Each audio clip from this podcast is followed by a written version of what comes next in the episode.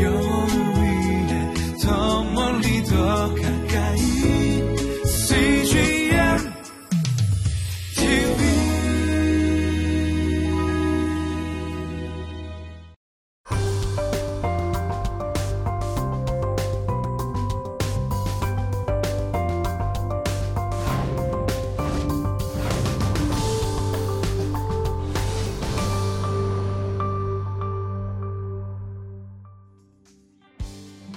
예수님께서 하나님 자신을 위해 기도하도록 가르쳐 주신 세 개의 기도 제목 중 마지막 것인 뜻이 하늘에서 이루어진 것 같이 땅에서도 이루어지이다.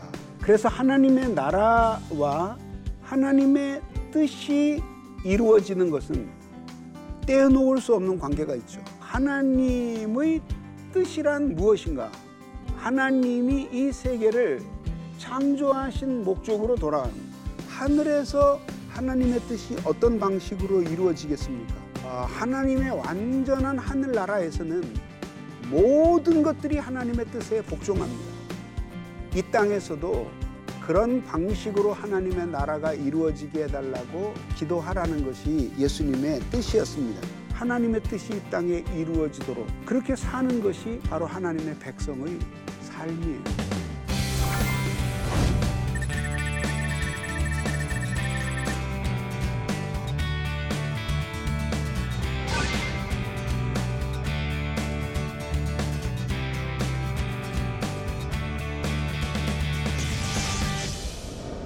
안녕하십니까. 깊이 있는 주기도문 에, 여덟 번째 시간입니다. 어, 지난 시간에는 어, 우리가 그 하나님의 뜻이 이 땅에서 이루어지는 것에 대해서 어, 공부를 하였습니다. 그 공부로서 어, 주님 자신을 위한 기도 제목 세 가지에 대한 공부가 끝났습니다. 이제 오늘부터는 어, 몇 주에 걸쳐서 제 3부라고 할 수 있는 우리를 위한 기도 제목을 공부해 나가도록 하겠습니다. 어, 우리를 위한 간구에는 네 가지가 있는데 그것이 바로 일용할 양식을 달라는 기도, 그 다음에 죄를 사하여 달라는 기도, 시험에 들지 말게 해달라는 기도, 악에서 구해달라는 기도로 이루어집니다. 오늘날 우리에게 일용할 양식을 주옵시고 라고 했는데 이 기도는 이 세상을 살아가는 우리의 필요를 주목하게 하고 있습니다. 다시 말해서 그 우리가 여기 있는데 어, 기도의 제 일부가 기도를 들으시는 하나님이 어떤 분이신지에 대한 거라면 이분은 하나님 자신을 위한 기도 제목, 3부는 우리를 위한 기도 제목으로 이루어져 있습니다. 그래서 우리를 위한 기도 제목의 첫 번째가 바로 일용할 양식을 주옵시고라는 기도였습니다. 자, 그러면 여기에서 일용할 양식을 주옵시고라고 할 때 도대체 이 양식이 무엇을 뜻하는 것인가? 그리고 어, 그 양식이 제유법적인 표현인데 아, 그러면 그것은 우리에게 무엇을 의미하는가라는 것을 우리들이 공부해 나가도록 하겠습니다. 여기에 나오는 그 양식이 무엇인가에 대해서 아주 다양한 견해가 있었습니다. 아우렐리우스 아우구스티누스를 회심에 이르도록 도운 유명한 설교가요 교부인 암브로시우스는 이 양식이 성찬의 떡을 의미하는 거라고 해석을 했습니다. 그런가 하면 어, 교부 키프리아누스라고 하는 3세기의 인물은 이것이 그리스도 자신을 가리키는 거라고 보았습니다.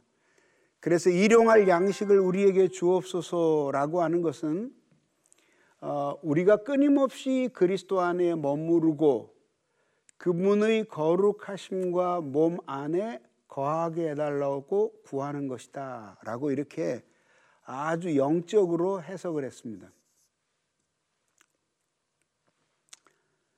어, 그런가 하면 어, 테르툴리아누스도 역시 이것을 그리스도 자신으로 해석을 해서 우리가 일용할 양식을 우리에게 주옵시고 할 때에 어, 예수 그리스도가 바로 우리의 양식이시기 때문에 그러니까 예수님이 친히 예, 말씀하시기를 나는 하늘로부터 온 떡이요. 요, 요즘 우리말로 말하자면 밥이요. 주식이거든요. 어, 양식이요. 이런 뜻이기 때문에 결국은 어, 예수 그리스도가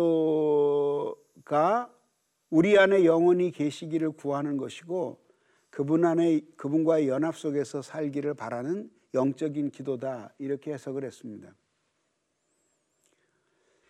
어, 교부 오리게네스 같은 사람도 이것을 영적인 양식으로 해석하는 것을 좋아했고 여기서는 우리의 영혼뿐만 아니라 우리의 참된 인성이 자라는 데 있어서 꼭 필요한 그런 영적인 양식이다 이렇게 보았습니다.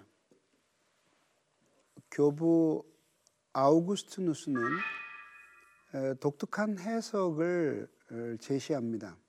그도 역시 이것을 그 육신의 양식으로 보질 않고 영적인 양식으로 보았습니다. 그렇지만 이것을 어, 지키고 실천해야 할 하나님의 계명으로 본 것이죠. 이제 이 사람이 그 일용할 양식을 주옵시며 할 때의 양식을 이런 식으로 해석했던 근거가 어, 이런 겁니다. 첫째는 뭐냐면 예수님이 무엇을 먹을까 마실까 염려하지 말라라고 말씀하셨기 때문에 그걸 위해서 기도하라고 가르치시는 모순이 되는 지시는 하지 않으셨을 것이다. 어, 그런 의미에서 두 번째는 이 일용할 양식을 성찬의 떡이라고 해석하는 견해에 대해서도 반박했는데 이유는 에, 일용할 양식을 우리에게 주옵시고라고 하면 그 성찬을 매일매일 하라는 건데 하게 해달라는 건데 실제로 그것이 가능하냐? 그럼 지키지도 못할 거를 그렇게 기도하라고 예수님이 하셨을 리가 없다. 그래서 결국은 이 영적인 그 이 일용할 양식이라고 하는 것은 매일매일 묵상하고 실천해야 하는 하나님의 계명이다. 그러니까 하나님 우리가 매일매일 실천하고 살 테니까 어, 하늘의 양식인 계명을 우리에게 주십시오. 이렇게 해석해야 된다는 것이죠. 그런가 하면 이제 교부 요한 크리소스톰은 에, 이것을 그 문자 그대로 보아서 이거는 육적인 양식으로 본 거죠. 그리고 일용할 양식이라고 했으니까 이거는 하루를 살기에 충분한 양식을 가리킵니다. 양의 양식을 가리키는 것. 그러니까 매일 매일에 먹고 마시는 것을 딱 필요한 그것만을 의미하는 것이다 이렇게 보았던 거죠. 프란치스코 같은 사람이 이제 이렇게 해석한 대표적인 인물이었는데 이 일용할 양식 자체를 딱 하루를 살기에 충분한 크기의 음식이다 이렇게 본 거죠. 교부 히에로니무스 같은 사람은 어거스틴 시대의 사람인데 영적이고 육적인 모든 양식 그러니까 영적인 양식인 동시에 육적인 양식도 가리킨다 이렇게 봤어요. 이제 가장 좋은 해석이 종교개혁 시대 때 나오기 시작하는데 이제 마르틴 루터는 이렇게 얘기하죠. 일용할 양식은 우리의 삶을 위한 양식과 필수품에 속하는 모든 것들이다. 여기는 양식만이 들어간 게 아니라 음식과 의복, 신발, 집, 정원 이렇게 정원 우리 우리 우리 같은 사람이 정원이라 그러면 너무 사치스러운데 그 당시에는 정원, 경작지, 가축, 돈, 재산, 올곧은 배우자와 아이들, 착한 식솔들, 강직하고 진실한 통치자들, 좋은 정부와 날씨와 평화와 건강, 품격, 명예, 좋은 친구, 신실한 이웃과 같은 모든 것이 이 일용할 양식에 들어간다. 그래서 뭐냐면 인간다운 삶의 조건들. 그러나 마틴 루터는 이런 말을 덧붙여요. 그러나 귀금속은 여기에 해당되지 않는다. 이렇게 보죠. 단순히 먹는 게 아니라 직장에 갔을 때 사람다운 대접을 받을 수 있는 환경 이런 것들이 모두 이 양식 속에 들어간다라고 본 거예요. 그존 켈빈도 어, 마르틴 루터의 해석을 상당 부분 따라요. 그래서 여기서 일용할의 의미는 더 넓은 의미를 가지고 있다. 우리에게 먹을 것을 주시도록 간구할 뿐 아니라 현재 생활에 필요한 모든 것들을 받기 때문이다. 그러니까 이 속에 이제 문화, 문화적인 혜택이나 이런 것들도 들어가는 거죠. 그러나 이제 쾌락을 위한 것들은 들어가지 않는 거죠. 저같이 커피를 좋아하는 사람에게는 어, 그렇게 잘 어, 볶아져서 이렇게 예, 맛을 음미하게 하는 커피도 일용할 양식에 들어가지 않을까요? 또 공부하니까 그 책을 적당한 양의 책도 일용할 양식에 들어가지 않을까요? 음, 뭐 그렇게 우리들이 볼 수 있는 거죠. 그래서 결론적으로 양식이란 뭐냐? 그러니까 우리가 하나님 안에서 복된 삶을 영위하기 위해 필요한 모든 인간다운 삶을 위한 조건들을 가리킨다 이거죠. 그래서 이제 칼빈 같은 경우도 이런 문제를 해석함에 있어서 굉장히 폭넓은 견해를 보여요. 왜냐하면 하나님이 우리에게 뭘 주시면 항상 이것은 더 높은 목적이 있다고 생각하잖아요. 근데 칼빈은 어, 그런 거 없이 주시는 경우도 있다.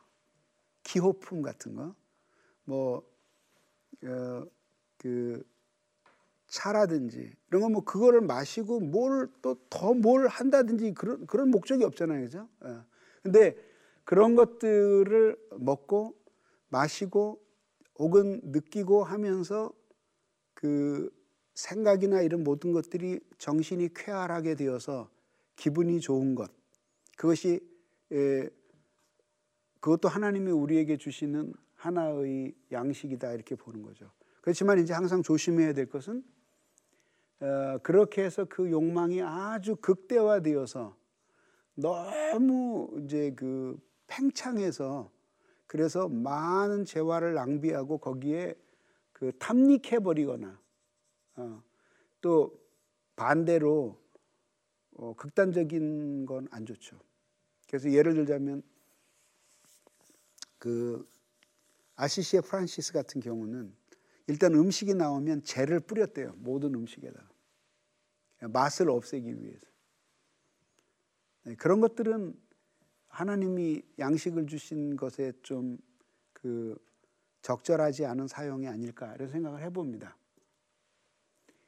아, 그래서 이제 제유법적이래. 제유법이라고 하는 건 뭐죠? 문학에서 그 이런 거잖아요. 아, 펜은 칼보다 강하다. 그 얘기 뭐냐면 글을 써서 사람들에게 미치는 영향력이 그 무력으로 사람들을 짓밟는 것보다도 더 큰 힘을 가지고 있다. 그런 것들을 이야기할 때 우리들이 제유법이라고 이야기하잖아요. 그러면 이제 그런 양식의 진정한 의미가 뭔가? 근데 이 양식은 우리의 정신과 영혼 모든 육체에까지 영향을 끼쳐서 인간다운 삶을 사는 데 있어서 억압을 받지 않는 그 그래서 인간의 존엄성과 인간의 가치 같은 것들이 짓밟히지 않는 예, 그런 모든 삶의 조건들을 양식이라고 우리는 볼 수 있다 이렇게 보는 거죠. 그러면 일용할 양식을 주옵시고라고 할 때 우리가 밥만 먹으면 잘 살 수 있는 게 아니라 민주적인 나라에 살아야 되잖아요. 그러면 모든 사람들이 균등한 기회를 가지고 행복하게 살 수 있는 이런 사회적인 환경 법치적인 정치적인 여건 이런 모든 것들도 양식 속에 들어가는 거예요. 그 다음에 이제 인간은 영혼과 육체로 이루어져 있죠. 그래서 어, 영, 영적인 것만 필요한 것이 아니라 에, 영적이고 육체적이고 사회적이고 그 다음에 어, 정신적인 것 이런 모든 것들이 채워질 때 인간이 꾸겨지지 않은 온전한 삶을 살 수 있는 거죠. 그런 점에서 그런 모든 필요들을 여기에서 이야기하는 거죠. 뿐만 아니죠. 예, 인간은 그 존재 자체가 존엄한 존재예요. 한 사람이 어, 훌륭한 신앙을 가지고 있는 표는 그 사람을 한 인간으로서 존중하는 깊이가 그 사람이 가지고 있는 영적인 깊이라고 말할 수 있는 거죠.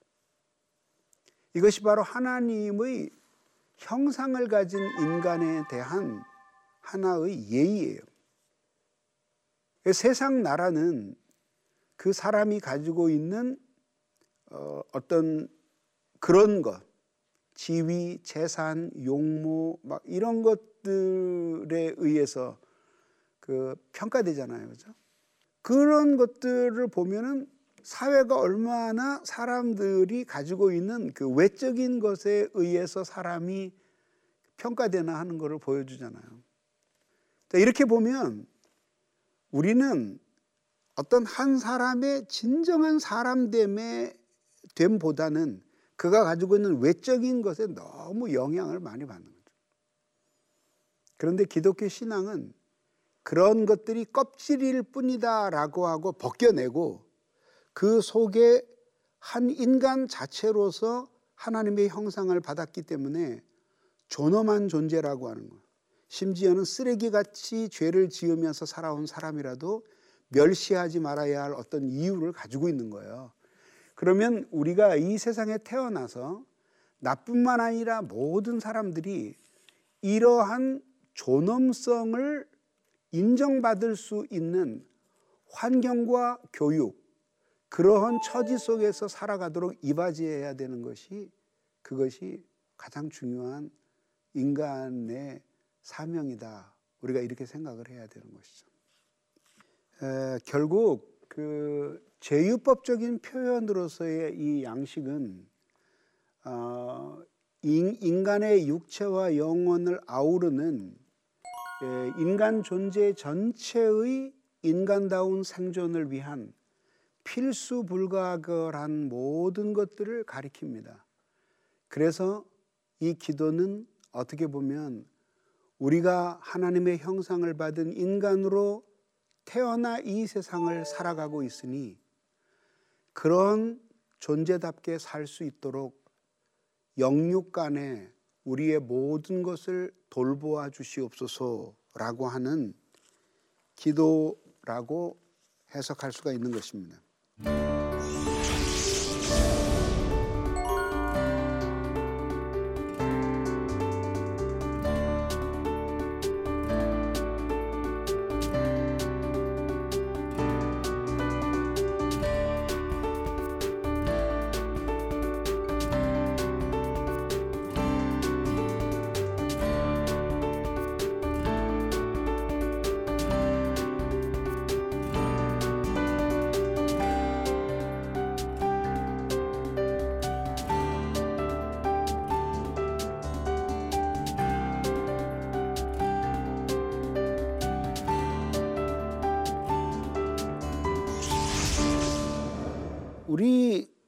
이렇게 보면 이 세상에 얼마나 많은 사람들이 그 인간적인 삶을 살고 있지 못한지에 대해서 생각을 하게 됩니다.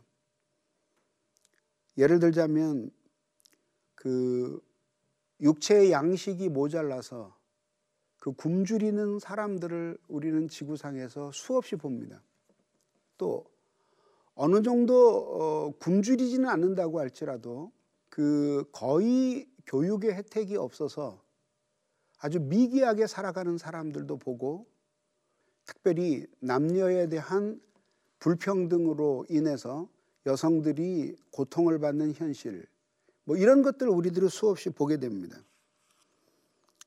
어, 그러면 우리가 생각해 볼 수 있는 것은 이런 것입니다. 어, 만약에 모든 사람이 이렇게 육체적으로 정신적으로 그 인간다운 생존을 위한 그런 그 어, 삶을 살아가는 것이 하나님의 뜻이라면 그러면 그렇게 하지 못하고 있는 현실은 무엇인가라고 하는 것들을 우리들이 배우게 되는 것이죠. 이 그림에 나오는 것은 어, 그 2012년도로 기억이 되는데 어, 그때 나온 그 부자와 남은 자들이라는 특집의 기사입니다. 어떻게 이제 이 부자와 어, 가난한 사람들이 이렇게 서로 가난한 사람이 부자가 된다든지 하는 일이 없이 이게 계속 지속적인 구조로 나가는가. 여기서 보면 이 사람이 미친 듯이 살아왔어요. 근데 이 도저히 이 부자를 이 사다리 가지고는 올라갈 수가 없는 거예요.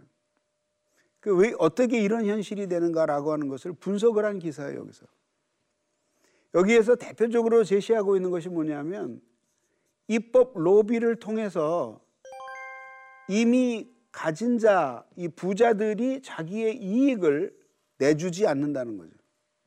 두 번째는 뭐냐면 교육이에요, 교육.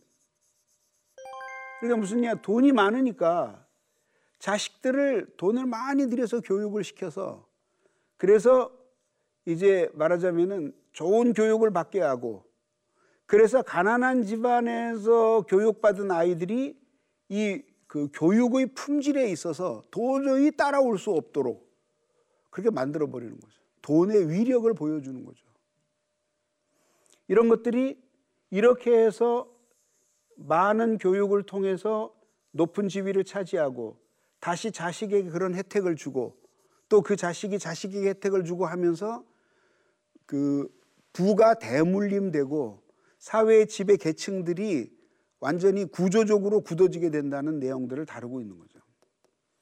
그러니까 이 아래 사는 사람들에게 뭔가 이거를 점프하고 뛰어넘을 수 있는 기회가 거의 없고 그 있다고 하는 것은 막 수백만 명에 한 명 나올까 말까 하는 거기 때문에 평범한 사람들은 이것을 자신의 삶에 적용할 수가 없는 거죠. 이런 관점에서 보면 결국은 일용할 양식을 달라는 이 기도가 나 개인의 문제가 아니라 사회적인 문제라고 하는 것들을 우리들이 생각하게 되는 거죠. 그런데 여기서 우리들이 한번 생각해 볼 수 있는 게 뭐냐면 그러면 이렇게 일용할 양식을 모든 사람들이 누리면서 사는 것이 하나님의 뜻인데 왜 이렇게 우리는 굶주리면서 사는가라는 생각을 하게 되는 거죠. 때에 우리나라 예만 보더라도 생산되는 전체 음식물의 7분의 1이 낭비돼요. 그래서 이만큼이 낭비되는데 이게 1년에 우리나라에서만 25조 원이에요. 전 세계적으로 보면 우리나라가 어, 중진국 이상 선진국에서 음식물을 아주 많이 낭비하는 나라는 아니에요. 미국 같은 나라는 훨씬 더 심합니다.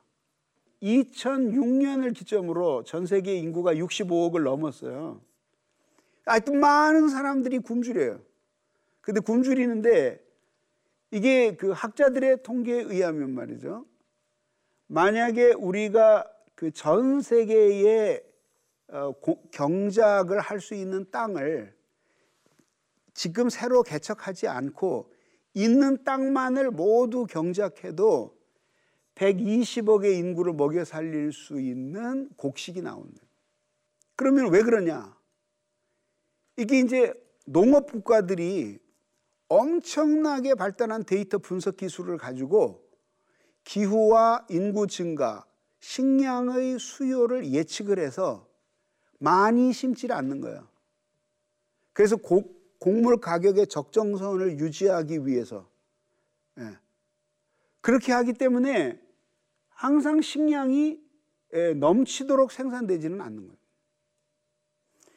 그러면 이제 가난한 사람들이 굶주린 이유 어디서 나오냐 하면 이렇게 생산된 곡식이나 부가 어, 80% 이상의 부를 1% 10%가 누리고 살고 20%의 부를 90%의 사람이 논아서 쓰고 사는 거예요.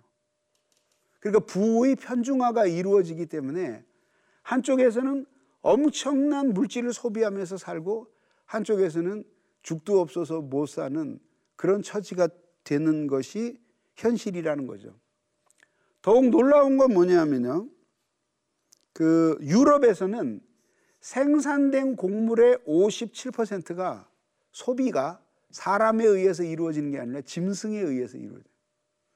그래서 어떻게 하냐면은 1kg의 고기를 얻기 위해서는 짐승에게 9kg의 사료를 먹여야 되는데 이 사료가 바로 곡식이에요, 곡식. 옥수수 같은 것들은 대부분 사료를 위해서 그냥 대량 생산해서 짐승들에게로 다 가는 거예요. 자, 이러면서 결국은 어, 점점 더 그 인간은 굶주리게 되는 것이죠. 자, 우선 음, 정리를 하자면 제유법적 표현으로서 양식은 인간 전 존재의 존엄성을 확보할 수 있는 유지하면서 살게 하는 그러한 환경들을 하나님이 끊임없이 제공해 주시도록 간청하는 기도의 제목이라고 우리가 말할 수가 있는 것입니다.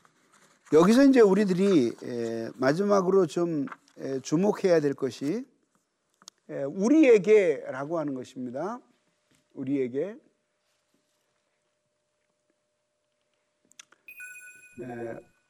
우리에게라고 말합니다. 이것은 뭐냐면 양식이 이 기도가 공동체적인 기도라고 하는 것을 보여주는 거죠.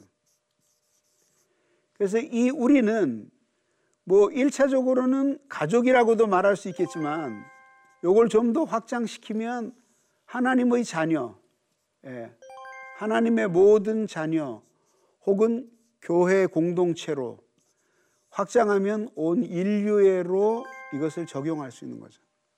그러니까 모든 인류에게 이렇게 일용할 양식을 주셔서 굶주리지 않게 해달라고 하는 기도죠. 일용할이라고 하는 것은 하루에 필요한 양이죠. 그렇지만 요 일용할이라고 하는 것은 꼭 하루치만을 의미하는 것은 아니다. 결국은 우리에게 제시하는 것은 인간이라고 하는 것은 하나님 없이는 살 수 없는 존재다. 그렇기 때문에 매 순간 하나님을 의지하고 믿음으로 살아야 할 존재이고 그런 점에서 이 일용할 양식을 위한 기도는 하루에 세 번씩 우리가 식탁을 대하면서 그 속에서 주님의 임재를 느낄 수 있는 기회가 되는 것이죠. 그래서 나는 하나님을 의지해야 되는 존재이고 그리고 이런 모든 것들이 주께로부터 왔으니 내가 숨쉬고 살아있고 인간적인 삶을 영위하는 이 모든 환경과 여건이 하나님의 은혜 때문입니다. 라는 고백을 하면서 살도록 주님이 우리를 불러주신 것이죠. 그래서 일용할 양식을 주옵소서라고 하는 이 기도는 오늘 우리에게는 별로 환영받는 기도의 제목이 아니지만 그 신학적인 의미를 알고 나면 이것이 단순히 먹는 문제만이 아니구나라는 사실을 깨달으면서 자신을 위해 나라를 위해 그리고 이웃 인류를 위해서 그들이 모두 인간다운 삶을 살도록 도와달라는 절실한 눈물의 기도로 이어질 수 있는 제목이라는 사실을 발견하게 되는 것입니다. 다음 시간에는 일용할 양식에 대해서 좀 더 공부하고 그리고 두 번째, 세 번째, 네 번째 그 기도 제목으로 계속 어, 우리들이 진전하면서 주기도문에 담겨진 하나님의 말씀의 뜻을 공부해 가도록 하겠습니다. 대단히 감사합니다.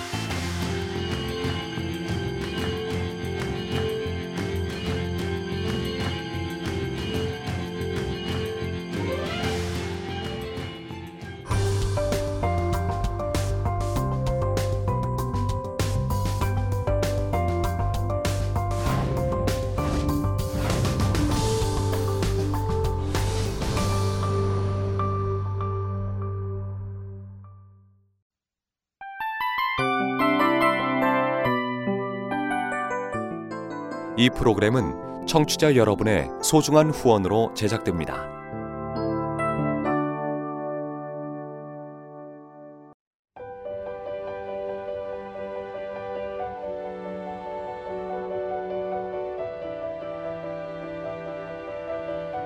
세상에는 수많은 교회들이 있지만 더 깊이 있는 말씀 강해를 찾기 위해 크기로만 교회를 선정하지 않습니다. 보다 좋은 영적 콘텐츠를 더 많이 나누기 위해 방송비를 받지 않습니다. 1년 365일 복음만 전하고 싶어서 우리는 광고를 하지 않습니다. 온누리의 복음을 땅끝까지 CGN TV와 함께 땅끝 선교사가 되주세요.